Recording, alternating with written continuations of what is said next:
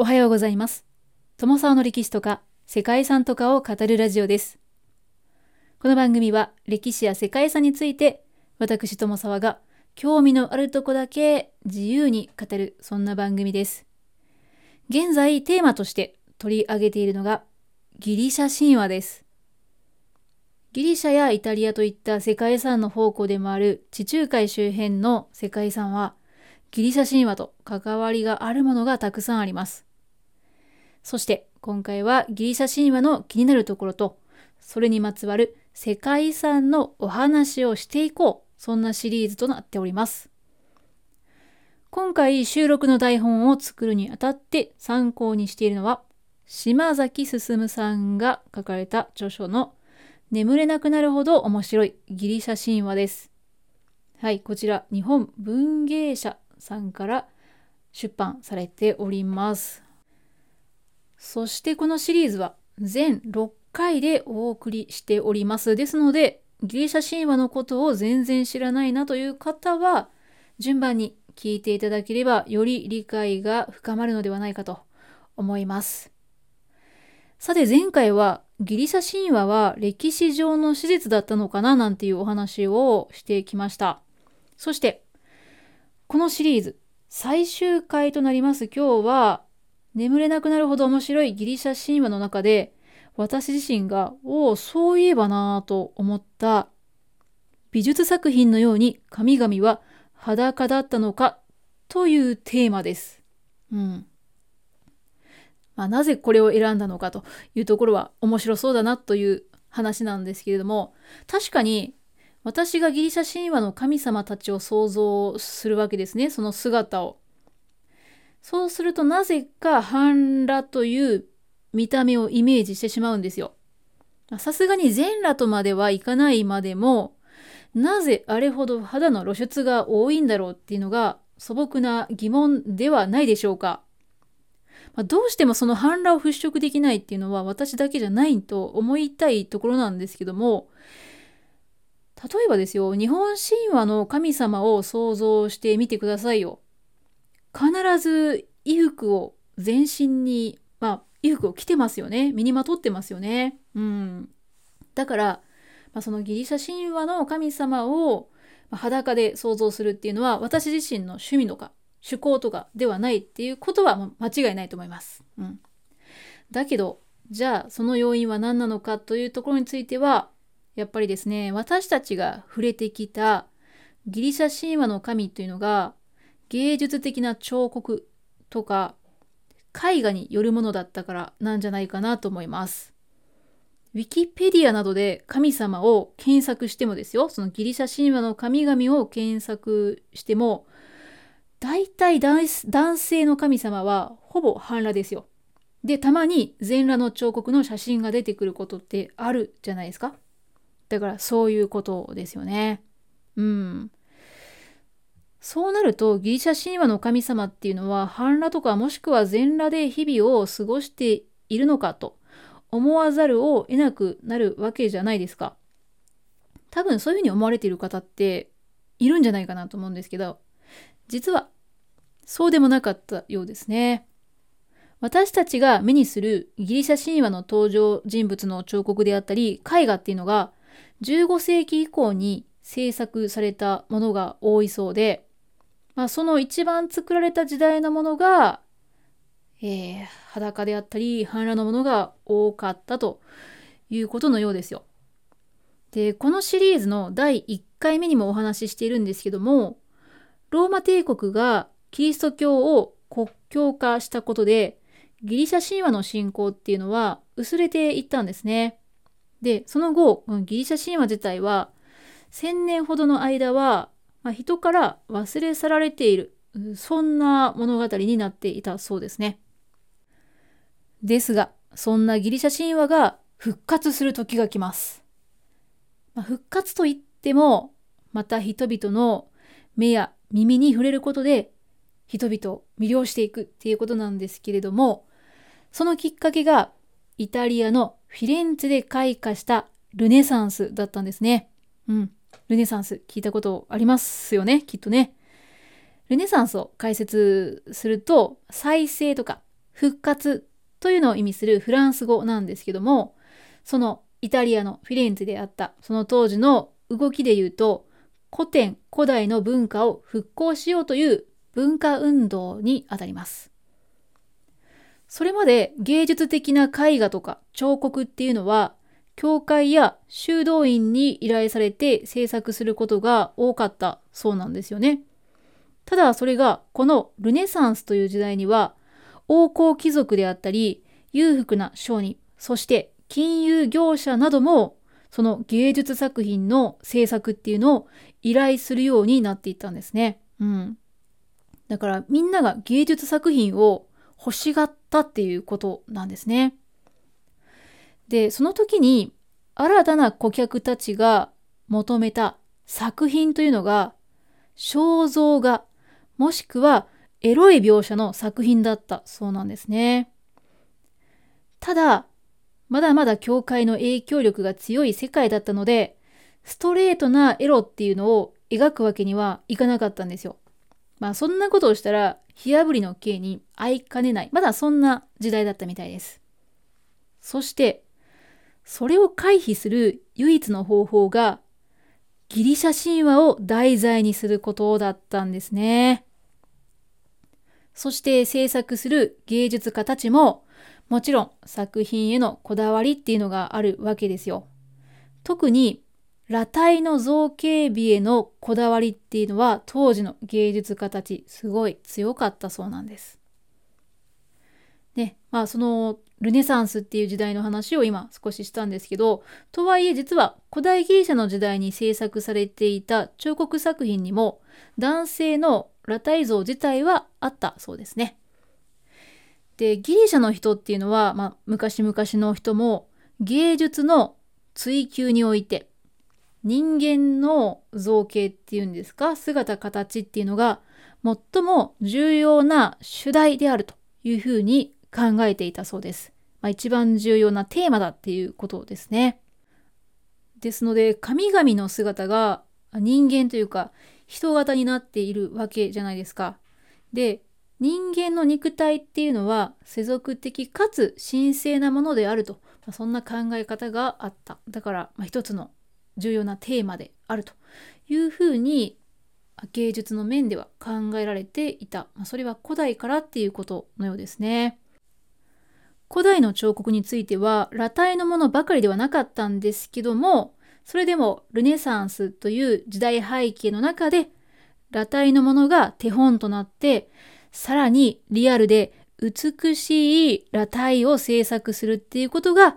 追求されたんですね。さらには、まあ、洋服服を着ているよりも衣服を身につけているよりも半裸とか全裸の作品の方が高く評価されるようになったそうです。そこには外面的なリアリティの追求にとどまらず、性格や内面までも表現する。それに適しているのが裸。つまり裸が最適っていうふうに考えられていたということだそうですね。そんなこんなで裸体を追求するアート作品として題材となったことでギリシャ神話の神々は現代においておおむね裸のイメージがつくまでになったということのようです。はい。そしてですね、本日、ギリシャ神話に見る世界遺産として紹介する世界遺産は、そのルネサンスの舞台となりましたフィレンツェ歴史地区です。はい。ここは私自身も訪れたことがある都市なんですけども、もう本当に素晴らしいですね。街も美しいですよ。イタリアに行くんだったら本当におすすめの世界遺産だなっていうふうに感じました。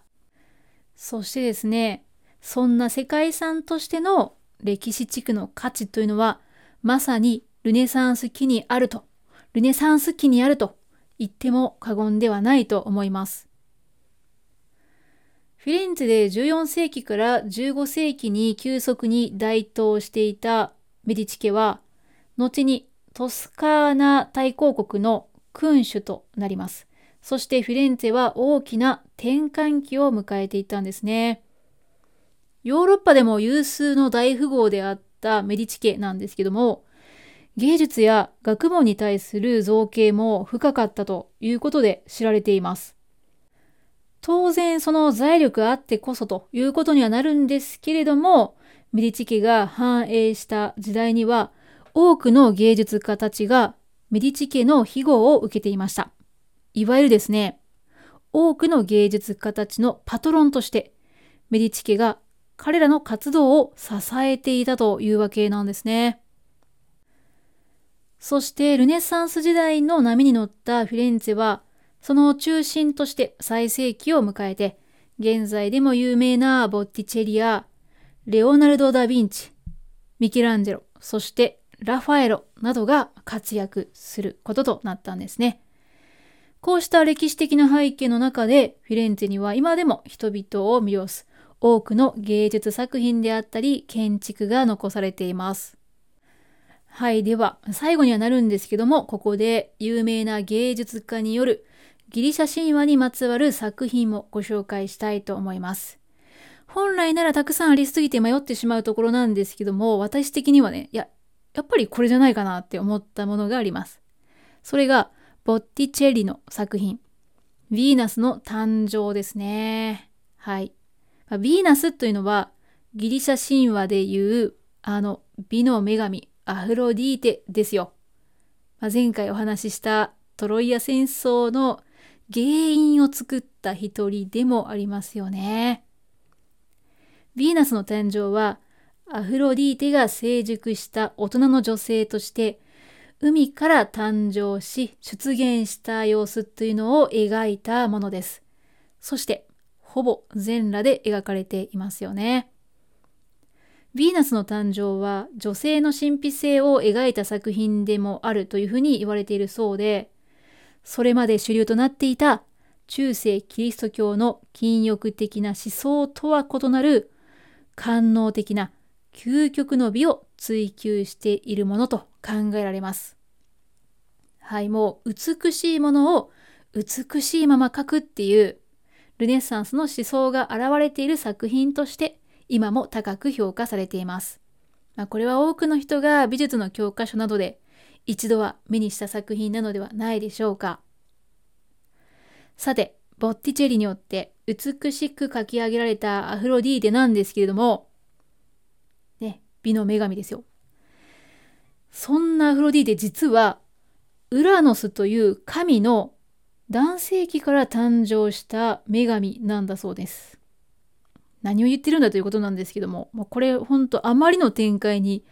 私は驚きを隠せなかったんですけども、アフロディーテの誕生の神話の始まりっていうのは、ウラノスという男性の天空神の存在がありました。ウラノスは原初神である大地の女神ガイアから誕生した神です。ガイアから誕生したウラノスは後にガイアと結ばれてたくさんの子を残すなんていうこともあるので多くのギリシャ神話の源というべき存在に当たるんじゃないかと思います。ただ、まあ、そんな重要なポジションにいるウラノスなんですけども性格があんまり良くなかったそうなんですよね。で自分の子供たちの能力とか容姿にすら嫉妬していやもう目にするのも嫌だわっていう理由で奈落の底に幽閉してしまったそうです。はい、まあ、奈落の底というふうに言ったんですけどもそんな奈落自体が大地の女神であるガイアの一部でもあったのでガイアはお腹が苦しくなってしまったんですね。うん、なんかすごい複雑な事情なんですけどもそしてそのガイアの苦痛を取り除くには今ウラノスが支配しているこの世界でウラノスからその支配権を奪うことだったんですね。でそんなガイアのために立ち上がったのがクロノスでした。はい、クロノスといえばゼウスの父にあたる存在です。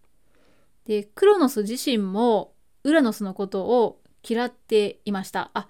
ちなみにクロノスはウラノスから生まれた神ですね。でガイアから大きな釜の武器をもらうとその武器でウラノスの弾痕を切り落としてしまいました。はい。まあ、弾痕っていうのは男の根と書いてね、弾痕と呼ぶわけなんですけれども、まあそれがま男性器という表現にしておきます。で、ガイアもクロノスもウラノスがその男性の象徴を失ったら無力化されるっていうことは分かっていたんですね。そしてクロノスは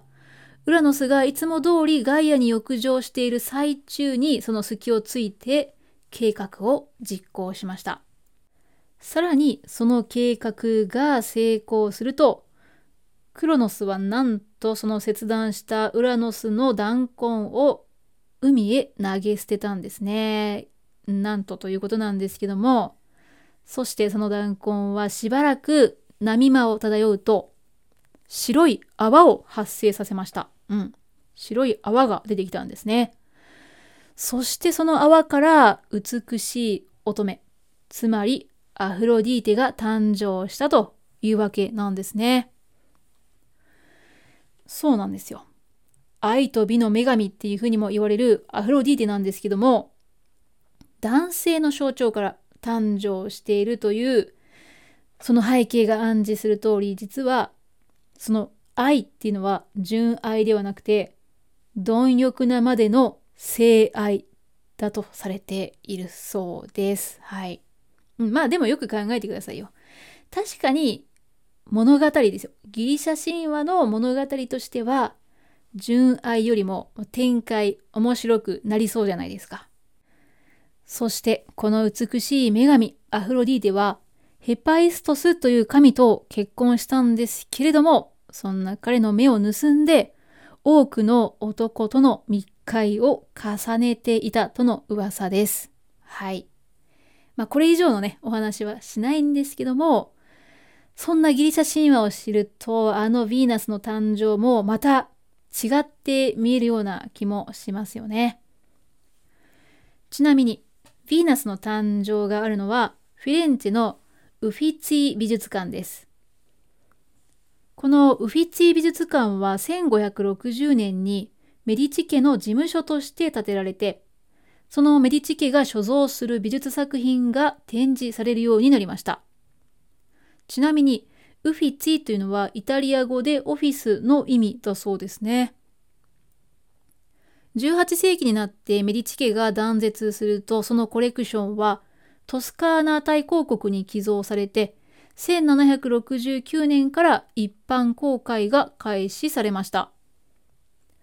ルネサンス期を中心に6世紀にわたる作品群というのが収められていて、この美術館を代表する作品でもあるヴィーナスの誕生の他にも、ダ・ヴィンチやミケランジェロ、